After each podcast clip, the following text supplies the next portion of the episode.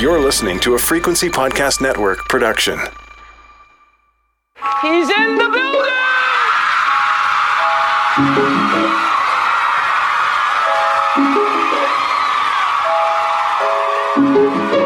Drink the moment. Drink it. I said, empty your mind. Coquettish and coy. Ow! Ow! What? And there's people that are dying. the wickedly talented. more than great. It was historic.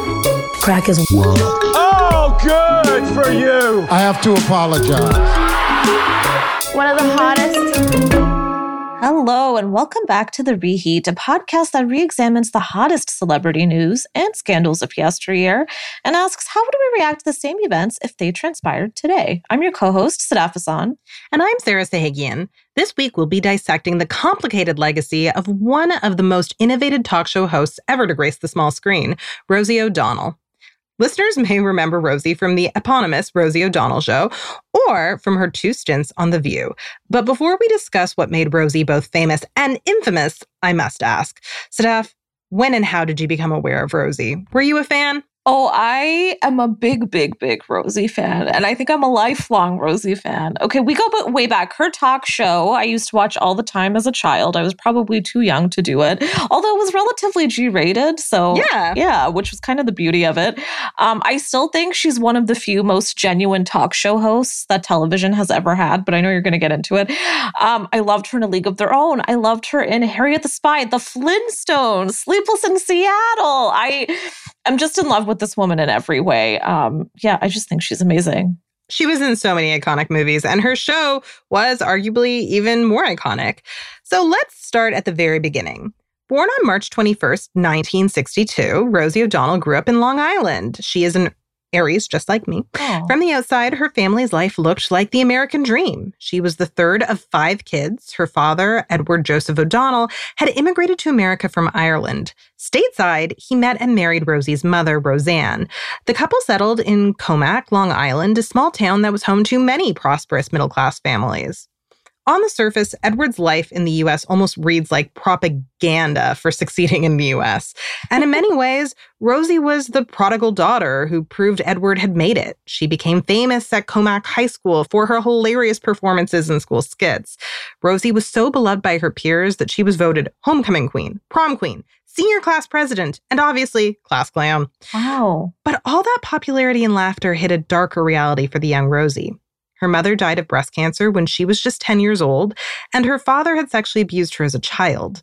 The contrast between extraordinary success and personal heartache would follow Rosie for the rest of her life.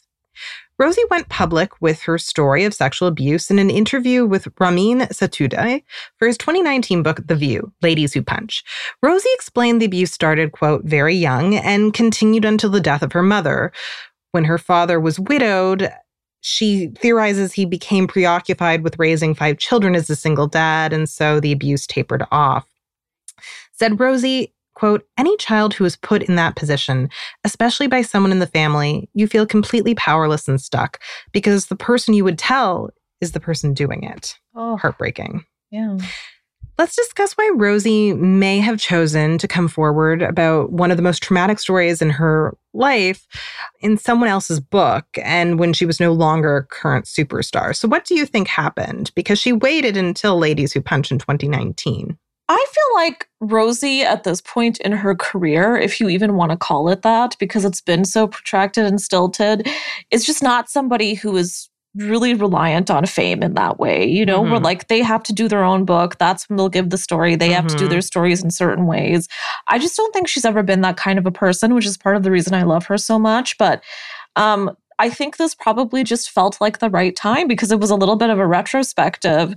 Um, and maybe it's something that, in a sense, she feels ready to talk about after all this time. And maybe it also felt like it would be less of a big deal if it was scrunched into this other book with all these other women's voices. What do you think, Sarah? So uh, maybe that might have happened at the time. I'm not sure. And Rosie, I think anytime you come forward with as, as many revelations as she did in Ladies Who Punch, because she came forward with revelations about a lot of things, including her career, it can be very stressful. And so she, when the book came out, actually said she regretted. You know, being that Yeah. candid in the interview, uh, but she didn't recant what she said. That's important.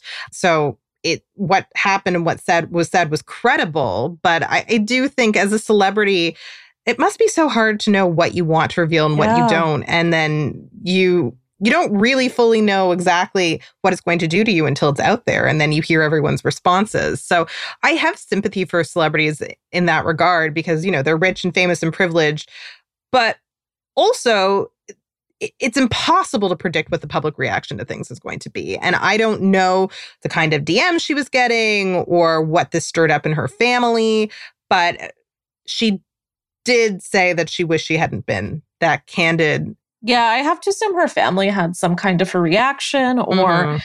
For some reason she just didn't think that it would be a big story, which again I can understand because her star is not where it used to be. Mhm. Um, and she's also somebody who's never struck me as an individual who's had much media training after all these years. she has a habit of word vomiting. Mhm. so, and sometimes that's great, sometimes it's not so great. But I will say this um, learning this about her, I felt closer to her in a sense that I'm Mhm. assuming a lot of fans felt. yeah. So there is that. I mean, it's also her right to share that or not share it. Um, Ramin Setoodeh is also a charmer, I'm assuming. And I think perhaps she didn't predict how big a hit that book would be. And it wasn't just that a lot of people read it, it was that a lot of journalists wrote about it too. Like it became part of the cultural conversation in a huge, huge way.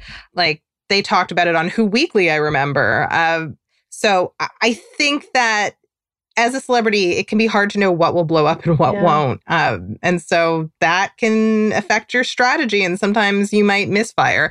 Uh, but I am glad Rosie told her story because it's important to have visibility Yeah. and it is important to show all survivors that there is no shame in coming forward, but also that you can have a productive life, that this doesn't need to define you forever. Um, and you, you know, Rosie O'Donnell is iconic. So I, I think that she is a, an important role model for people who experience childhood sexual abuse. I mean, she's not perfect, as we will discuss, um, but no one is.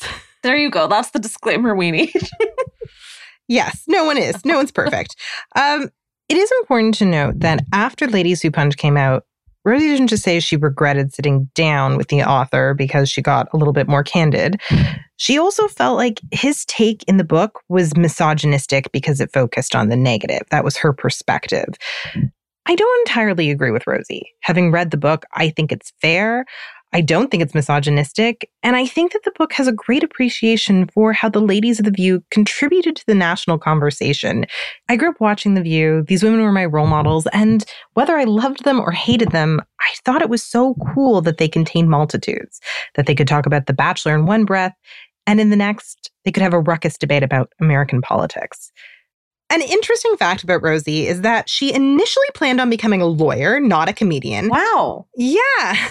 However, the class clown soon realized her true calling was as a performer and dropped out of Dickinson College after one year, transferring to the famous drama program at Boston University. Once again, Rosie dropped out, but this time it was to devote herself more fully to stand up comedy.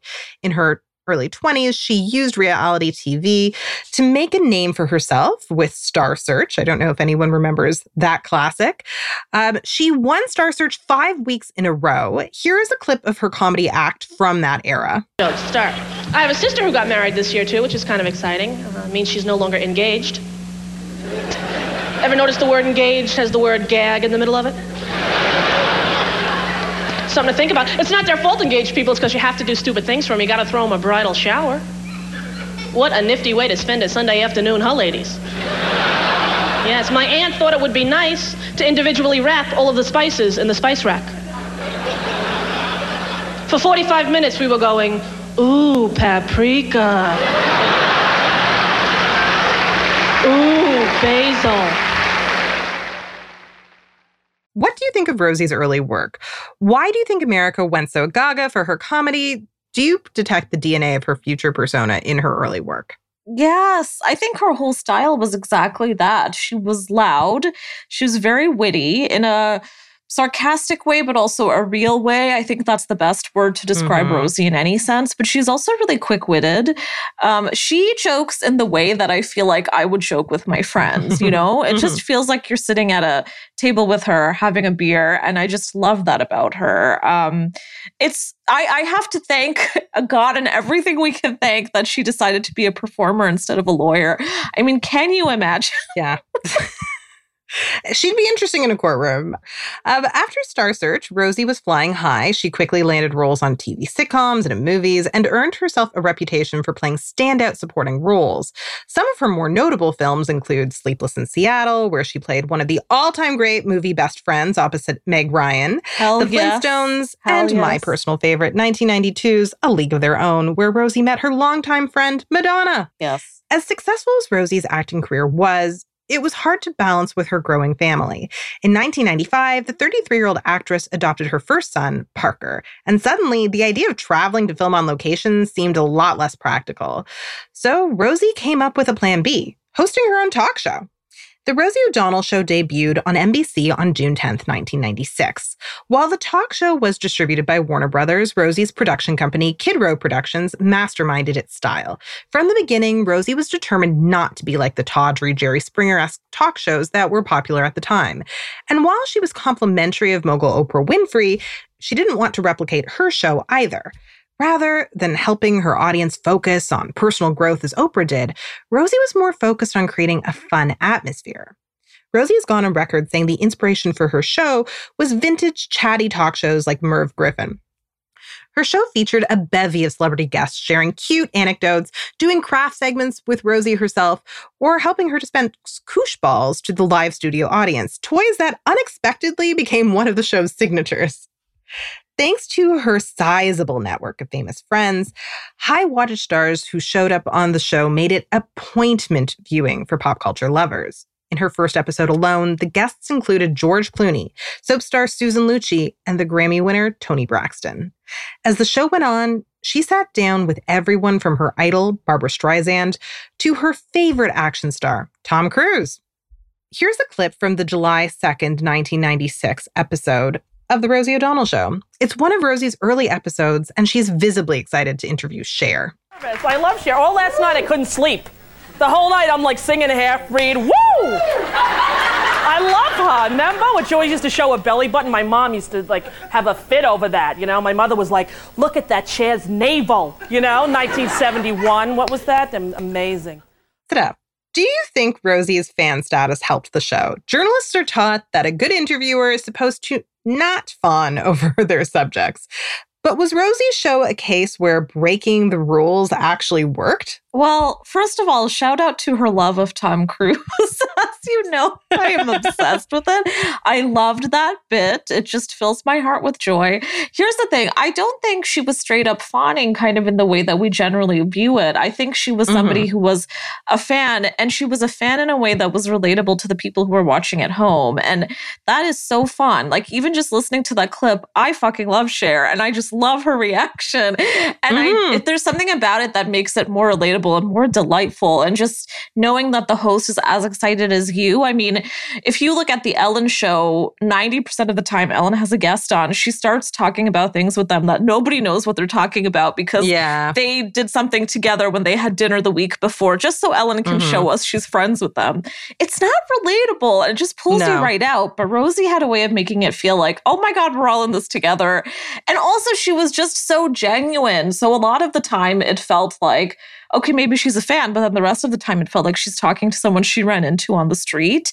I just loved that entire style that I don't think anybody's had since then. I loved watching Rosie's show because she made she made it feel like it was okay to care this much about pop culture. So Yeah. many people talk about pop culture like it's low culture, like it's silly, like you're frivolous if you care about it. But she really celebrated being a fan, something that uh, at the time I kind of felt ashamed to be, but then she made me proud to be a fan of things. Hell yes. And I also feel like she never made the guests feel uncomfortable. Half the time they were in on it. Um, like I even just think of the Barbra Streisand episode. Like there's so many moments, the Tom Hanks episodes, which of course I also love. There's just a natural ease that she had. I mean, this is somebody who I feel like really was born to do that job. Oh, for sure. As much fun as Rosie had behind her signature desk, her show didn't shy away from more serious issues. Among other causes, Rosie used her platform to encourage viewers to register to vote and endorsed Al Gore for president in 2000. She also raised awareness about the need for more foster parents in America, eventually getting approved as a foster parent herself. And perhaps most memorably, she became a fierce advocate for gun control after the 1999 massacre at Columbine High School. Rosie famously took actor and National Rifle Association supporter Tom Selleck to task when he appeared on her show. Assault weapons threaten the safety of other people. There's no reason, in my opinion, to have them. You want to have a hunting rifle? Great. You want to have a handgun? Do you really think the Second Amendment is in the Constitution to guarantee hunting and target shooting? Do you really think that's what the founding I think the Second Amendment is in the Constitution so that we can have muskets when uh, the British people come over in 1800. I don't think it's in the Constitution to have assault weapons in the year 2000. That was delicious. She's very bright. You can see actually she probably would have made an excellent lawyer from the way she spars Actually, with him. yeah. She's a really talented debater. Rosie's signature mix of light and serious content proved a potent formula. The show won five awards for Outstanding Daytime Talk Show over its six year run, with Rosie herself taking home multiple awards for Outstanding Host. I think she also tapped into a very specific audience, which is women and gay men. And I remember Mhm. that a big thing was behind the scenes that she really made it a policy that they would hire as many women as they could and as many gay people as they could, which is amazing, especially at that time. And she didn't hide it. Um, and I just think that she connects with all of us in this really deep and genuine way. I think if this show was happening now, she would have even more love for it. And that makes me really happy because, again, I really do feel like she just seems to be a best friend. I still feel that way. Even when I mm-hmm. hear her voice, it just scratches something inside me where I'm like, oh, Rosie. It's funny because anytime I watch the show, it, was almost like being around my mother because she cared Oh. about everything my mother cared about, right? Politics, gun control, uh, making sure that you had, you know, your Christmas decorations up, uh, Cher, Barbra Streisand, like that mix of things that is often trivialized because everything associated with women is, trivial, Yeah. is trivialized. But that ability to care about more than one thing, right? Like the, women are often shamed for caring about crafts or caring about cooking or caring about celebrity culture. But the truth is, those things, A, are not frivolous. They say a lot about our society.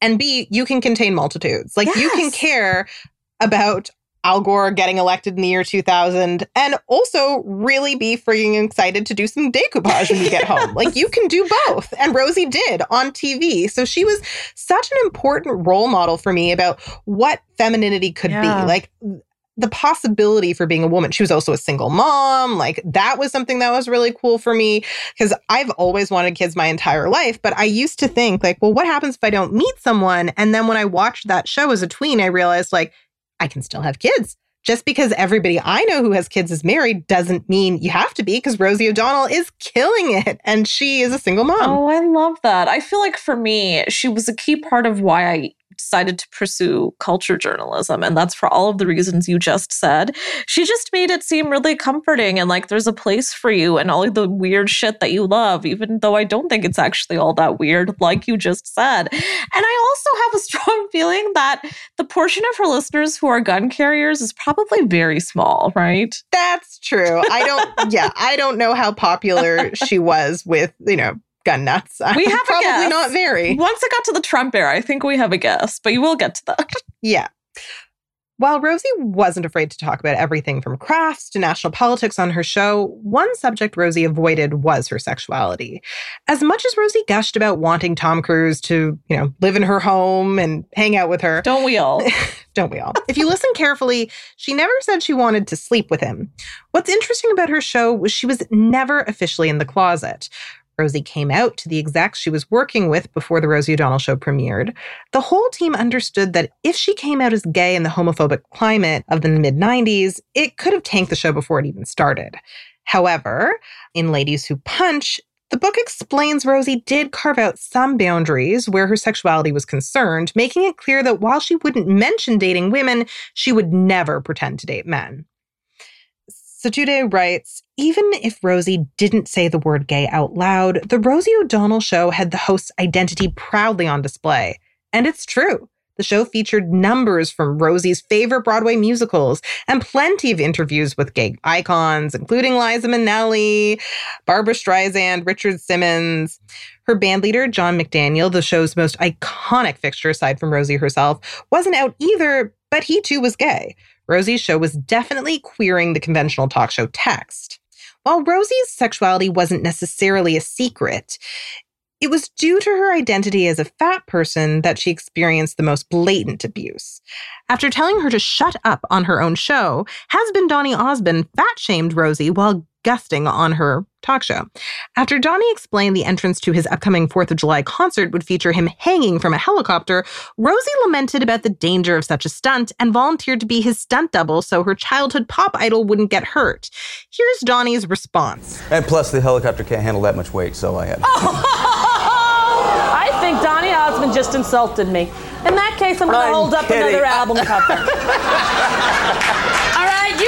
All right, you keep insulting I can't me. believe I I'll said keep that. holding this up. You just made a Oh, joke about please, give Yeah, yeah. You, you keep saying, oh, look, and this was my favorite. This is how you did that part in the middle of the show. My favorite part. I'm a little bit country. I'm a little bit rock and roll. Yeah, yeah, yeah. Maybe we can do that at the end of the segment. I don't think so.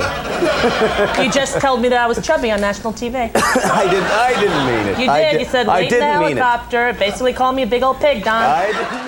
In a very satisfying moment, she later makes him apologize by singing his old and very saccharine hit, Puppy Love. In 1997, Scope did an infamous poll asking readers who they thought were the most unkissable celebrities. When Scope released the results, Rosie was one of the top choices. Rosie later hit back about the needless and very mean poll by endorsing Listerine on her show and telling her millions of viewers to say nope to Scope. So, anytime a woman larger than a sample size was on TV in the 90s, there was this fat shaming. And there's still a lot of fat shaming today. Do we think the fat shaming Rosie experienced would have been as intense, however, if it had happened today? I don't think it would have been as intense today by any means. I think that kind of joke that he made is so 90s. People don't joke like that Mhm. anymore, um, unless you're 10 years old or an idiot, um, or both. But I don't think that that would happen now. However, I don't. I still don't know um, how palatable she is to uh, everybody. I th- I wonder if she would run into the same obstacles she did then because she was a lot of things that people struggle to accept, right? So she was there was her size, there was her sexuality, there was her sense of humor, um, which can be loud and brash, and there was also the fact that she was a female leader who was running her own show and had her own ship to run. So I think she aggravated a lot of people. And to be honest, I think Mhm. she still does, which makes me sad because I think it's one of the biggest reasons she's not out there now like she used to be. And I miss her. So that pains me. What do you think, Sarah? So I, I think that, I mean, fat shaming, it's still out of control, but it was really out of control in the 90s. And Yeah. what, what I really liked about the show is while there were various attempts for her to lose weight that that she did incorporate into the series, um, she never really seemed like she was ashamed of herself. Like she was, eh, like she never really felt like she was appalled at her weight or like she felt like it was something that defined her. And that was so refreshing. It was kind of like a prototype for body positivity. Like there were Yeah. attempts to lose weight, but she would almost I mean, she would make light of the need to lose weight too, not because there is no need to lose weight, but the need Yeah. other people tried to convince her existed. And I, think when I watched Oprah, and I love Oprah, but in Oh, this we time period, Oprah. it really pushed diet culture like in a, in a, in a really big way. In fact, I would say she's very she's a key part of the way that whole movement started and blew up. Yeah, it really pushed diet culture. Um, and, and I understand she internalized fat phobia because she was such a victim of it. And that's, you know, I, I have a lot of empathy for why Oprah felt the need to lose weight and to do it very publicly and to encourage others to do so. Like, I, I mean, I still think it was a net negative, but I understand why it happened. But what Yeah. was so great was when you turned on Rosie, you saw somebody who, when she ate, seemed joyful. Uh, really seemed comfortable in her own skin and that was was pretty empowering for a tween like me where even in your teen magazines they were telling you like how to lose weight like which is ridiculous that we ever told children how to diet like it's so messed up um, so she was a refuge i think from that kind of diet culture I like that word for that. I also feel like she taught me how to sort of snap back at it. Like the way that she quickly bites back mm-hmm. at Donny after he makes that joke is just perfection. And she did that a lot of the time. She still does that when people um, take a jab at her. And oh my God, I loved that. And I, and I do think that that I really absorbed that at that time. She really is just, she was really special in that way for sure. You're right. It really didn't face her in a big way. And it was nice to see that, especially after seeing Oprah wheel out a wagon of meat. Yeah. to symbolize the the fat she had lost. Yeah. yeah it, it, was a contrast. Never gonna forget that. Yeah. And yes, there were moments where she promoted diet culture. I don't want to say she was completely innocent of that, but for its time, it was a very progressive yeah. outlook on body image and embracing yourself for its time. It really was. Yeah. So during the show's six year run, Rosie was only eclipsed by Oprah when it came to influential women on daytime TV. She also earned herself a flattering nickname, the Queen of Nice, as well as her own magazine in the form of Rosie's McCall, to which my family most definitely subscribed. I love that. but the role took its toll. Now a mom of three, in 2001, Rosie told ABC News that the Columbine massacre had made her depressed. She worried for the safety of her children and all children and turned to antidepressants for support. In April 2001, she also survived a serious staph infection that involved hospitalization and a two week absence from her show. It was 9 11 that inspired the 39 year old Rosie to publicly come out of the closet. In a 2020 episode of Red Table Talk, The Estefans, Rosie described how she worked coming out into an act at New York's Caroline's Comedy Club. She said, quote, I'm gay. Listen, 9 11 happened. I'm gay. I'm telling you all I'm gay in case the buildings blow up again. I'm so, so gay, you know? Surprisingly, as Alex Kuczynski wrote of the announcement in the New York Times, Quote, it was the first time Ms. O'Donnell, one of the country's most popular entertainers, had spoken in plain language about her sexuality in a public forum.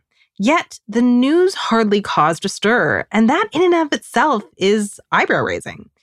Given that Ellen's coming out had tanked her show's ratings just a few years before, and anti gay marriage George Bush was now in the White House, it was surprising that Rosie's coming out didn't cause a huge controversy. So, why do you think Rosie's decision to come out was kind of a nothing burger event? How is this different from Ellen coming out in her personal life and on her sitcom? I gotta say, it's a tough one. I'm not totally sure. Um, especially because I think they were on the same level in a lot of ways as far mm-hmm. as comedy goes and as far as what was popular on TV at the time goes. Um, but I wonder if, again, it had to do with the fact that she was already considered somebody who um, was sort of put in this, I hate to say it, but a bit of a sexless category mm. where people didn't even look at her in that way because of how she was shaped, what her comedy style was, all those things. And again, it, it pains me to even say that. We don't talk about people like that now. I don't think we treat them quite the same way, which is good. But I do wonder if that was part of it. Um, what do you think? It's hard to get inside of the mind of like an early 2000s homophobe. Like, I don't know exactly why they were offended by some gay icons and not others. Like, it, it's hard to know. Um, yeah. But I, I do think you made some really excellent points. Like, she was so desexualized. And then the show, I mean, the way it was designed, it never talked about her sexuality. Um, but it also didn't have to. Like that didn't feel like an absence. It was talking about other things that she loved. So it still felt authentic to her. In many ways, a lot of her values were very recognizable to heteronormative people. Like she adopted a brood of kids. She loved crafts, right? Like she loved Martha Stewart. So, yeah. Like, I think that, you know, we talk about the model minority a lot. And I'm not saying that Rosie O'Donnell was was courting more conservative people who wanted her to be a model minority. But the image she had did kind of fit that model yeah. minority for a gay person. I, I think that I think that's just who she is. I think she loves um, Tom Cruise and decoupage. I really do believe that that's authentic, but it is more relatable if you are a homophobic stay-at-home mom in, in a red state than say Ellen is, who you know Ellen is a, a woman dating in LA yeah. who doesn't have kids and doesn't like crafts. As far as we know. But yeah, I mean, I think also though what's interesting and a little bit contrary to your point, though I do agree with it, is that her talk show was also incredibly campy. Mhm. So she really did. She was on that line. She was right on that Yeah. line.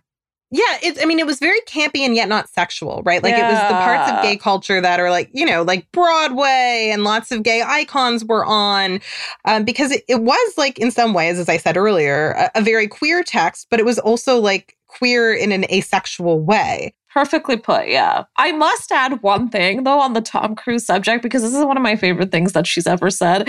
So when she did come out, there was a lot of blowback from people who were like, but we thought you loved Tom Cruise. What about Tom Cruise? Mhm. And so she told one paper, I said I wanted him to mow my lawn and bring me lemonade. Yeah. I never said I wanted to blow him. I just need that out there on the show. And that is perfect. Delicious. She didn't lie. Like if you listen to her words, there is everybody was projecting onto that. Anybody who wanted her to be straight was projecting some sort of a sexual fantasy. She was saying she wanted him to be her gardener. Uh, that's very different. I want him to be my gardener, but in a very different way, right? Who like this is a whole other thing. I think he'd really commit to being a gardener. I think he would too, or he would get one of his little Scientologist people to do it for him. Yeah, he'd make sure your mo- lawn was mowed. Like that. Yeah, absolutely. So I think it's time for a short break. When we come back, we'll discuss the end of the Rosie O'Donnell show and the Talk Maven's second and third acts on The View.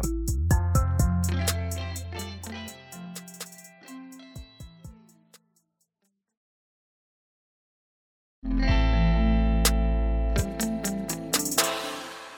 last episode of The Rosie O'Donnell Show aired in June of 2002. It was Rosie's choice to walk away. Her show, which attracted around 2.5 million viewers, was, if anything, growing in popularity. Rosie later explained, quote, six seasons was all I had in me. A millionaire who was set for life, Rosie moved to Florida and enjoyed herself after handing the reins of her show over to comedian Caroline Rhea, who only lasted a single season, although I did quite appreciate her.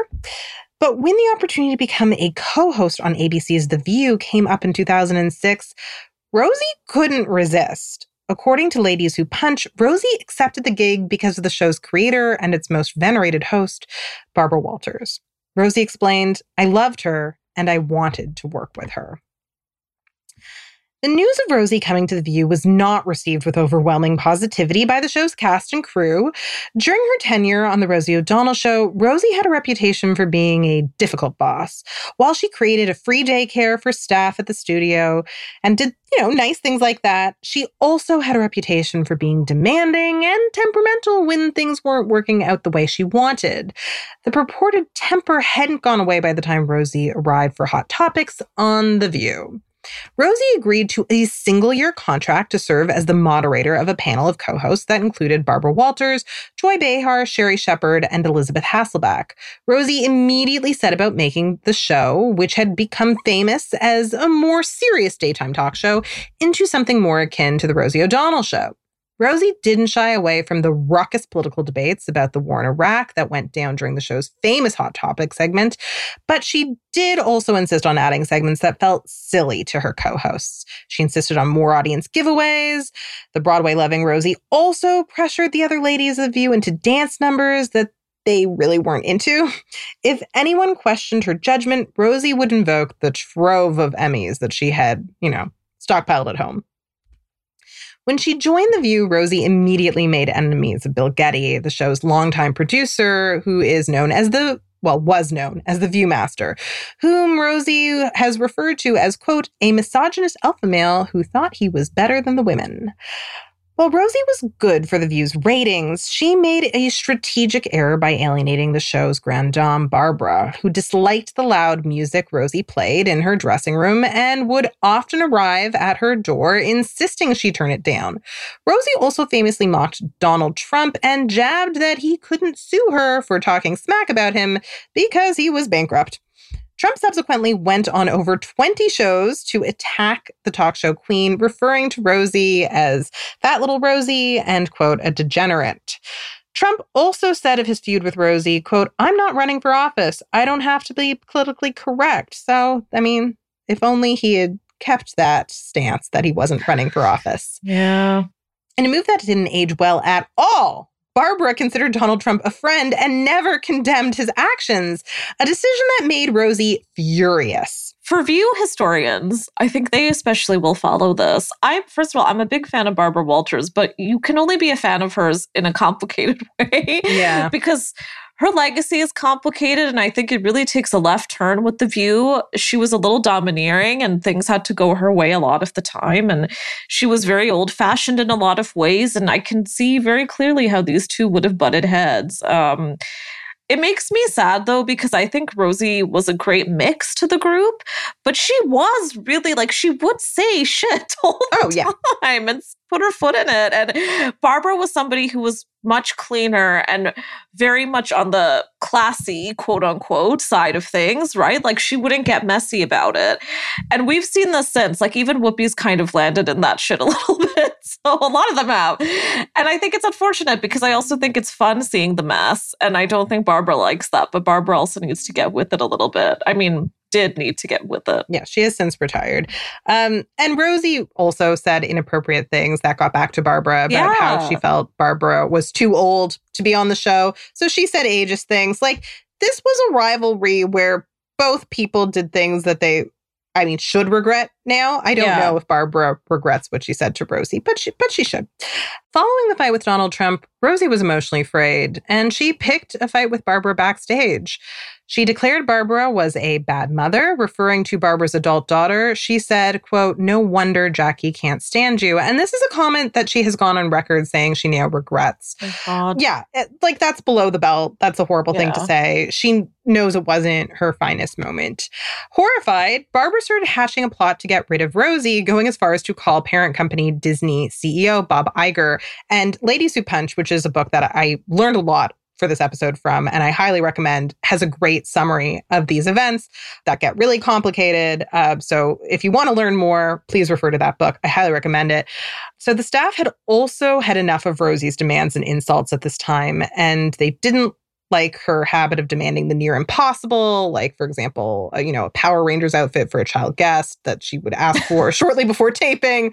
She also threatened to fire people she felt weren't on her side, which is not Oh, okay. God. That, that's toxic boss behavior. Yeah. Ultimately, a group of employees, I mean, did file this HR complaint against her for her abusive behavior.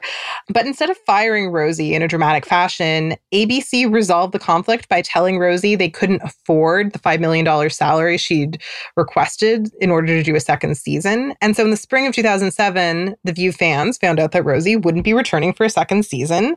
But the drama didn't end there. The tail end of that season is when things went from dysfunctional to apocalyptic. Ah. Yeah. During her time in The View, Rosie made a conscious effort to get close with Elisabeth Hasselbeck. She told producers, quote, I'll make her better, I'll be her friend. On paper, the two women didn't have much in common. Sure, they were both moms and high earning white women on TV, but the similarities stopped there. While Rosie was a staunchly pro choice Democrat, Elisabeth was The View's resident Republican, married to her college sweetheart, NFL quarterback Tim Hasselbeck, and vocally Christian and anti choice, it was hard to get more traditionally heteronormative than Elisabeth. Rosie, who now admits she had a crush on Elisabeth, although she never acted on it, told the Hot Takes and Deep Dives podcast in 2021 that, quote, I tried no matter what to love her. I took her kids to Sesame Street and I took her to her first Broadway show. And you know, I don't really know what she's about. well, yeah, that's sad. I mean, anybody could have told these two wasn't going to work out. Like, for God's sake. Yeah, absolutely. Like you can be civil, but Yeah. you don't need to be best friends. They were obviously never going No. to never going to be best friends. Well, at first Rosie and Elisabeth seemed to respect each other's differing perspectives. Rosie's comments on the war in Iraq ultimately caused one of the most infamous feuds in daytime TV. On a May 17th episode of The View, Rosie asked the following question during Hot Topics. I just want to say something. 655,000 Iraqi civilians are dead. Who are the terrorists? When Elisabeth asked, Wait, who are you calling terrorists now? Americans, Rosie responded, I'm saying if you were in Iraq and the other country, the United States, the richest in the world, invaded your country and killed 655,000 of your citizens, what would you call us? In reaction, practically every conservative media pundit in the country condemned what they saw as anti American incendiary comments from Rosie. So, what do you think of Rosie's comments about American soldiers in Iraq? Knowing what we know now, would this be as controversial a statement today? Yes. Nothing has changed. Um, that was just a 10 out of 10. I mean, go Rosie. I Mhm, just absolutely. And I remember when this happened, and it still f- fills me with such anger because she was so right on, but she was Mhm. also shockingly because it wasn't really that long ago. I mean, she was one of very few people to actually stand up and say something like this. Yeah. And the fact that the same rhetoric is still going on in the States and people still take such offense to comments like this is ludicrous to me. Grow up, frankly. Mm-hmm. And but of course Elisabeth responded that way. That's her Yeah. whole thing, right? Like that's why she's there. Um, but I will forever love Rosie for saying what she said. Beautiful. Absolutely. I mean, Rosie's commentary, I mean, sometimes it was out to lunch, but when it came to the war in Iraq, it was spot on. And she isn't ever saying that the US troops are, are terrorists. She's saying it's logical that the people of Iraq wouldn't want them in their country because they are killing people.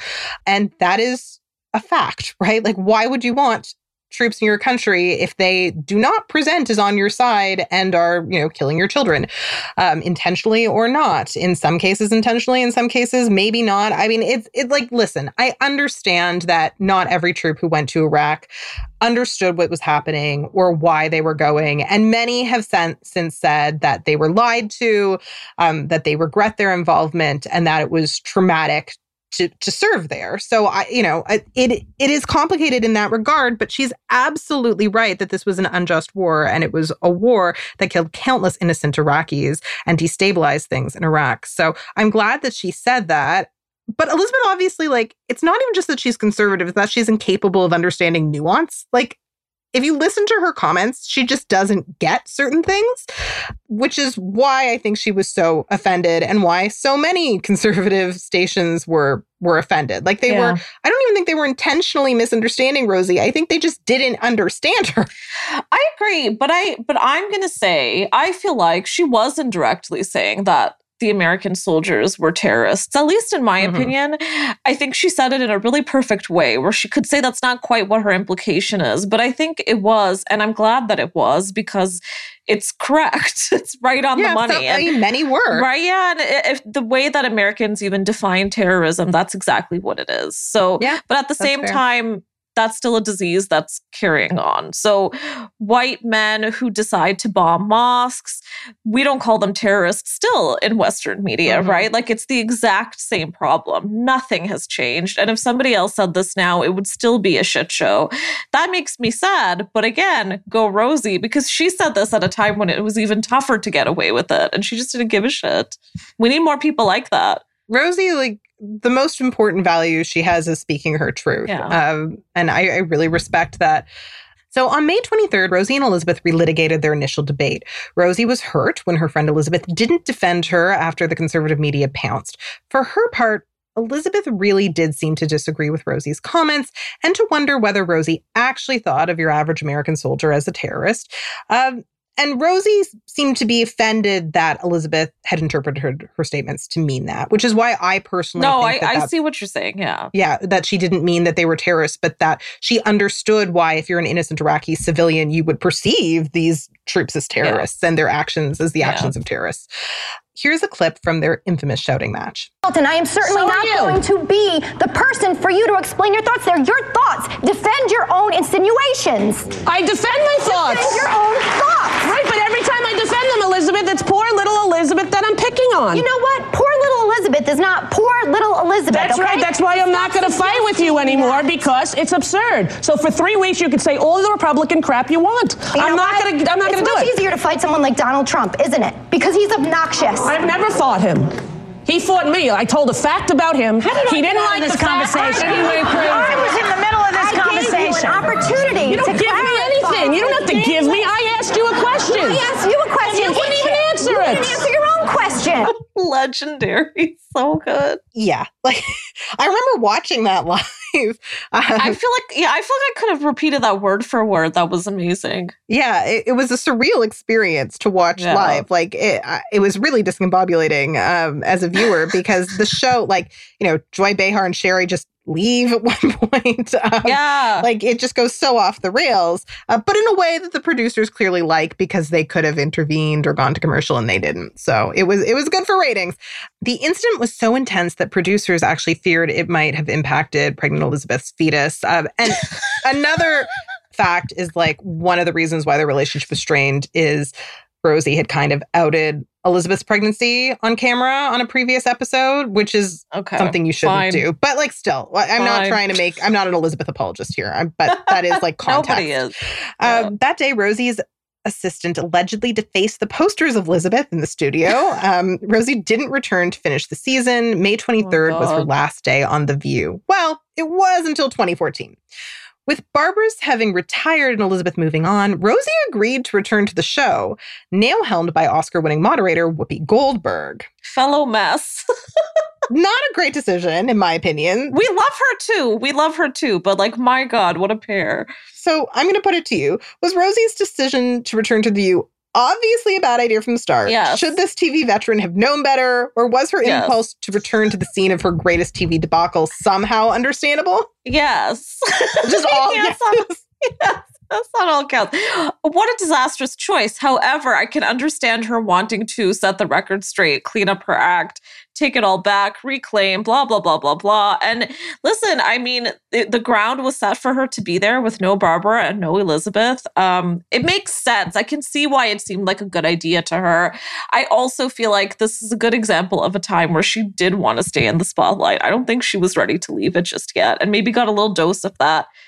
Didn't like it. Yeah. I, I mean, I understand if you failed very publicly and you are a high achiever like Rosie, wanting to return to the scene and try to redeem yourself, like wanting that redemption arc. I get it. I also just think like try to do it in a different way. Like try, Yeah. like join the talk Oh, maybe. I don't know about that. I well, Not- well, okay, I not mean, the but you're right because I think this has been an issue throughout her career, especially in the second half of it, where she gets maligned so often, and it makes me Mhm. really mad. And you always see it coming, and she still it kind of incites it sometimes. But I think what's interesting is this is an this is a moment where we can actually see that it bothered her. A lot Yeah. of the time, she just seems like it rolls right off her, which I love too. But here she is just kind of being a human and being like, oh, fuck, like it would be nice to just do that again because that's not who I see myself as. And that is one of, that is probably the most iconic view moment, right? And she was part of it. So I get it. Oh yeah. I mean, that's kind of what I think of when I think of that show because it's the maybe purest incarnation of what the show promised, which was like really opinionated people having really hardcore debates, right? Like it was Just a lot of bitchery. Yeah, I love it. Poor little Elisabeth. Yeah, I mean, and but Rosie's right there. Like she has every right to be angry, right? Like that's the thing. It's we created a society that made her angry, and then we blame her for being angry because people would, you know, sort of then malign her for shouting at people at the view. And like obviously you shouldn't shout at your colleagues, but everyone has a breaking point. And if you how much discrimination are you expected to just grin and bear? 100%. That was so perfectly put. And I think what's interesting about that moment, too, and that whole period is everything was kind of working against her to kind of heat up and bubble into this moment. So, you know, I mean, it was going to happen. Something like this was going to happen. Yeah, and they didn't protect her. She wasn't supported, No. right? And that's why it became toxic, um, or a, a part of the reason it became toxic. I don't want to say that she wasn't involved in the toxicity. I don't want to completely let her off the hook, but mm-hmm. like you know, Barbara from the beginning made it clear she wasn't going to defend Rosie. So to promote her return to the View, Rosie did an interview with Variety. In it, she talked about how she changed in the intervening years, having survived a major health issue and remarried to Michelle Rounds, with whom she shared a daughter. She said, quote, I don't think it's going to affect me the way it did before. She also says, but who knows? Let's see how controversial it becomes. Um, and it did become controversial. Yeah. I love her casual attitudes. Like, okay, let's see. Yeah, let, us wait and see. Um, yeah. So Rosie's second stint on The View proved a little calmer than the first.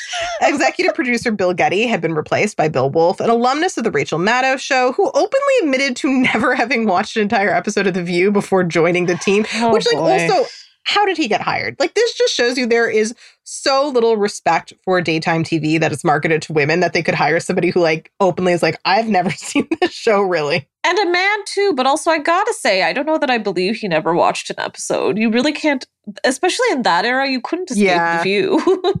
yeah, I yeah, that's definitely like uh, this is still the era where quote unquote smart people used to say things like I don't watch TV. My mom Yeah. was once at a dinner party with a law professor who when someone mentioned Oprah said who's Oprah? Which like obviously they knew who Oprah was. They just were performing ignorance to make it seem like I'm so smart. I don't know who Oprah is. And it's like it was 1998. You knew who Oprah was. That's grotesque. Everybody knew who Oprah was. That's that makes me angry. But there you go. Ugh. So the goal was to make the show more explicitly political under Wolff's time there, but that provided ample opportunity for Rosie to clash with the panel. Things got particularly heated with Whoopi, whom Rosie criticized for defending Roman Polanski, who is a child rapist. Rosie also felt censored when Whoopi refused to discuss the accusations against Bill Cosby. So, like, there's some rape apologism that is very triggering for most people, especially a survivor of childhood sexual abuse like Rosie. Um, I can see why she would be very passionate about these things. Yeah. In one particularly tense interaction, Whoopi and Rosie butted heads in a debate about whether America is a racist country. So, Rosie O'Donnell, panelist Rosie Perez, she was on the show for a time, um, but has since blessed us by returning to acting, which, you know, Love, love, love. she was really good on The View, but like I, I really need her in in my movies and TV shows. Um, there was also um, guest panelist host Laverne Cox. She was in this debate. And the other person in this debate was then co host Nicolle Wallace, who was a Republican strategist for John McCain. Yeah. Um, and Nicolle and Whoopi in this debate were arguing that fundamentally America wasn't a racist country, while Rosie, Laverne Cox, and Rosie Perez were all arguing sensibly that it is a racist country. So so here's a clip of, of this debate, which I mean it, it it's hard to watch. Yeah. Like it gets uncomfortable. Is it ridiculousness or is it racist? It's racist See, I don't it's think stupid. I don't. It's both. See, I, I, I don't see it. I just at see it as stupid. I But, just see it but as do you stupid. do you think do you all think that we live in a racist country? Without a doubt. Okay, see, I think a country that elects an African American president twice. I don't think every And then a American is Congress racist. that doesn't I- allow that them to do one you. thing. Right, and I think that I the Congress is controlled by. Democrats. They're controlled by Democrats. That wait, wait.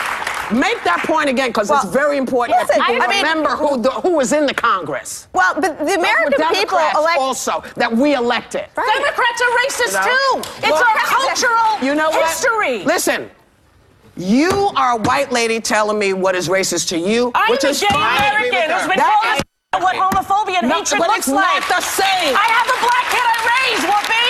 I have a kid in my house. That is not the You don't same have to be thing. black to know what racism yes, is. Yes, you do. No, you don't. Yes, you do, no, baby. you do not. Yes, you do. Let me. I, Ex- I think I think Okay. that I think that there's so many white folks out there who've been who've been protesting, who, who understand, who see yes. and understand. Which is why I say what- it's not racist And because not, we- America is not just a racist country.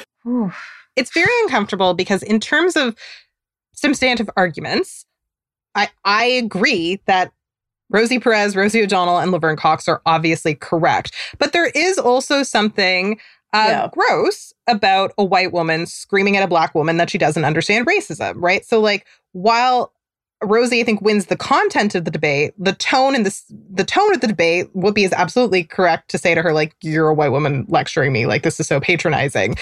She doesn't seem to be sensitive to her colleagues, right? Like, Mhm. she probably should have thought, "Is it my place to lecture a colleague who is black about racism?" Yeah. I actually do think that while I love Rosie, she is kind of the common denominator here. What do you think? I think that she is genuinely feeling it. I mean, my God, you can hear it. And I love that about her, that she gets so enthusiastic. She puts her whole body into it. So does Whoopi. But again, you got to think it through a little bit and look at who's at the table with you and hear everybody. Um, that conversation, listen, like that's a lot of voices at once. Yeah. Um, and it's a lot of different opinions at once. And I don't think that's something Rosie really thinks through. She's usually correct about the message, Yeah. but often wrong about the way she goes about arguing for her point Yeah. and just how aggressive she is with her colleagues that she has to see every day. So it's not strategic. Yeah. Like I think she just needed to chill a little. think that's it. Look around you. Take it easy. You're on a talk show. It's fine. This is not a courtroom. But I mean, I could say that to all the women there. And also, Whoopi is also somebody who really likes to fan the flames and still does that when it does not need to be done. Am I entertained though? Absolutely. You have to be a little bit diplomatic when you're fighting with your co hosts. Like you share a show. Yes, Um, exactly.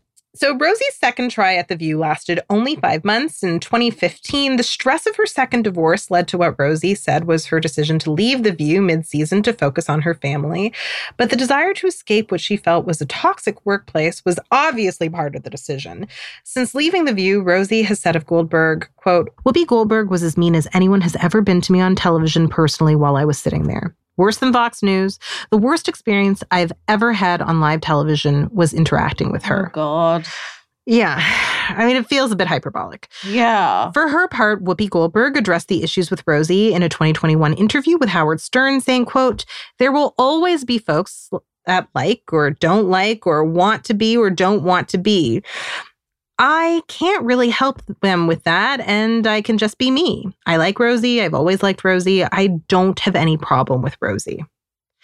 So, I mean, that's much more diplomatic. Well, I mean, isn't that the exact thing that Rosie lacks? And again, Yes. sometimes that Whoopi doesn't have either. I just wish that, again, context that Rosie had thought about the optics of what she said. To Mhm. say that this woman is worse than Fox News, what Yeah. are you then saying about Fox News? God. Yeah. I mean, she has said that she still admires her, but then, like, she says that, and you're like, Exactly. okay. I mean, you're not being diplomatic if you say you still admire someone, but then you call them worse than Fox News. Like, you can't say both things. Yeah.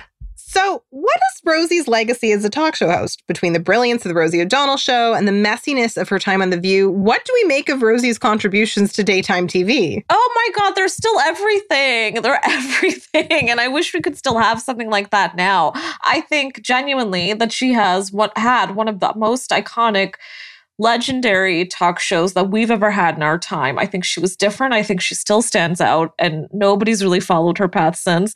Nobody can replace her. And that's because she was so genuine. She was so real. Many people cannot replicate that now. It just doesn't Mhm. exist. Andy Cohen can try, but it's never going to happen. Yep.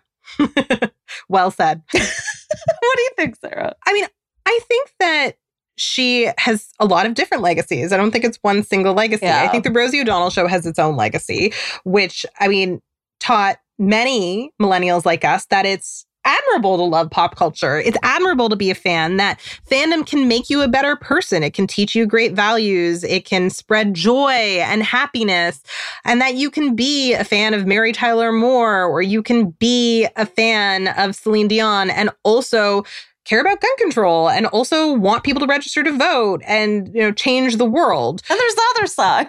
Then there's the other side. There, you know, there's the view where we seem we see that people are complicated, right? And I do think that she'd experienced so much discrimination. Like I, I don't want to make the facile comparison between Rosie and, and Ellen and just be like because they're both talk show hosts and they're both gay Mhm. women that like and they're both arguably not great bosses that they're that they're similar case Yeah. cases. Um, because I do think that in Rosie's case, some of the toxicity was an angry reaction, but still a somewhat understandable reaction to horrifying discrimination that she was experiencing in her workplace. Yeah. I'm completely with you. I will always choose to remember that talk show and to remember all of the roles that she's done because she's really amazing. And okay, so she puts her foot in her mouth a lot. So do Mhm. a lot of other people. Okay. Like it happens. She's not perfect, but um she makes very good TV. She makes excellent TV, and there are plenty of men who habitually said worse things and are still on TV and haven't experienced nearly as much blowback for their gaffes. Yeah. So today, Rosie is enjoying something of a renaissance as an actress. The well received supporting roles she's done have included shows like Smilf, the new TV adaptation of A League of Their Own, and the L Word Generation Q. Rosie has made it clear she never intends to return to The View, um, but I don't necessarily trust her on that one. Yeah, we'll see. Never say never. Yeah. In her personal life, the mother of five is happily now a grandmother. In less positive news, Rosie also went viral in February of 2022 for mistakenly thinking actress Priyanka Chopra was Deepak Chopra's daughter, which Priyanka is not. Whether she's inspiring us or making us cringe, Rosie could never be accused of being boring. True. Um, importantly, Rosie remains an activist for progressive causes. In recent years, she has been especially passionate about reproductive rights. In 2017, she tweeted her idea that women should start their own political party if the Democrats decided not to exclusively back pro choice candidates. In response to Texas's controversial six week abortion ban, Rosie also tweeted Texas, what the fuck? Before this country turns into a real version of The Handmaid's Tale, let's all get together and stop what's going on in Texas. So, Rosie, keep on fighting the good fight for reproductive rights. And now it's time for Hindsight is 2022, the segment where we discuss what we might have done differently if we were the subjects of today's episode. I shouldn't have done that. So, Sadaf, what would you have done differently? Maybe this isn't even a change. Maybe this is just me getting excited about the future. Is if she keeps going down this lane of acting, taking on really juicy roles. That's what I want to see from my Rosie because mm-hmm. she's a really fucking good actor and she should have an Oscar nomination. Quite frankly, I'm not joking. Oh, I and agree. I, right, and I hope that that's in her future. I want her to have a renaissance moment because she deserves it. I don't know if the world is willing to give her that, but that's what I would like to say. And I would also like for her to see that in herself and go ahead and go for it. Just go all in. And then also maybe do a new talk show with Tom Cruise and it's just the two of them and I'm the only viewer. And then, you know, we all ride off into the sunset. I would love that too. okay. okay. Sarah thinks I'm crazy. no, I just, I love you. Like, I, you know, that just made me love you even more, even though I, I hate Tom Cruise. I like, I love that you love him. That's true unconditional love. Thank you. um, so if I had been, you know, Rosie, I definitely don't think I would have even gone on The View the first time. I think if you watch The View, it wasn't the show she wanted to do. And you can't just make a show your own if you have multiple co hosts, right? And I think Rosie should have thought about that and realized she wasn't going to get away with it. You're dealing with so many egos here. You're dealing with something that's already a known quantity. They're not going to let you like completely re- rework it. And if you want to know more about the controversies that happened when she joined The View and the feuds and how everyone felt about it, all of her co-hosts, because I didn't have time to get into everybody here, like, you know, jo- Joy Behar has had opinions as well. Um, I really can't recommend Ladies Who Punch enough. Like, that is an excellent book. It's also incredibly entertaining. I learned so much. It, it's worth buying. Co-signed. When yeah. you read that book, you'll realize Rosie really should just never have decided to be on The View, even the first time. She should have just gone into movies, like just full pace ahead. Like, I mm-hmm. think she would have had a totally different career. But anyway. Oh, yeah. 100% agree. So, before we wrap up today's episode, we'd like to take a moment to encourage our listeners to donate to Planned Parenthood and other organizations that protect the reproductive rights of people with uteruses. Just like Rosie, we are proud advocates for reproductive rights, and we will list our suggestions in addition to Planned Parenthood in the show notes. Well, yes. Well, as always, we hope you enjoyed this episode. Now, if you want to hear more from me, you can find me on Twitter at underscore Sadaf Ahsan. Sarah, where can our listeners find you? Listeners can find me at Sarah Sahagian. And as always, we'd like to issue a heartfelt thank you to our wonderful producer, Joe. If you liked this podcast, please rate, review, and subscribe so other listeners can find us too. Thanks for listening.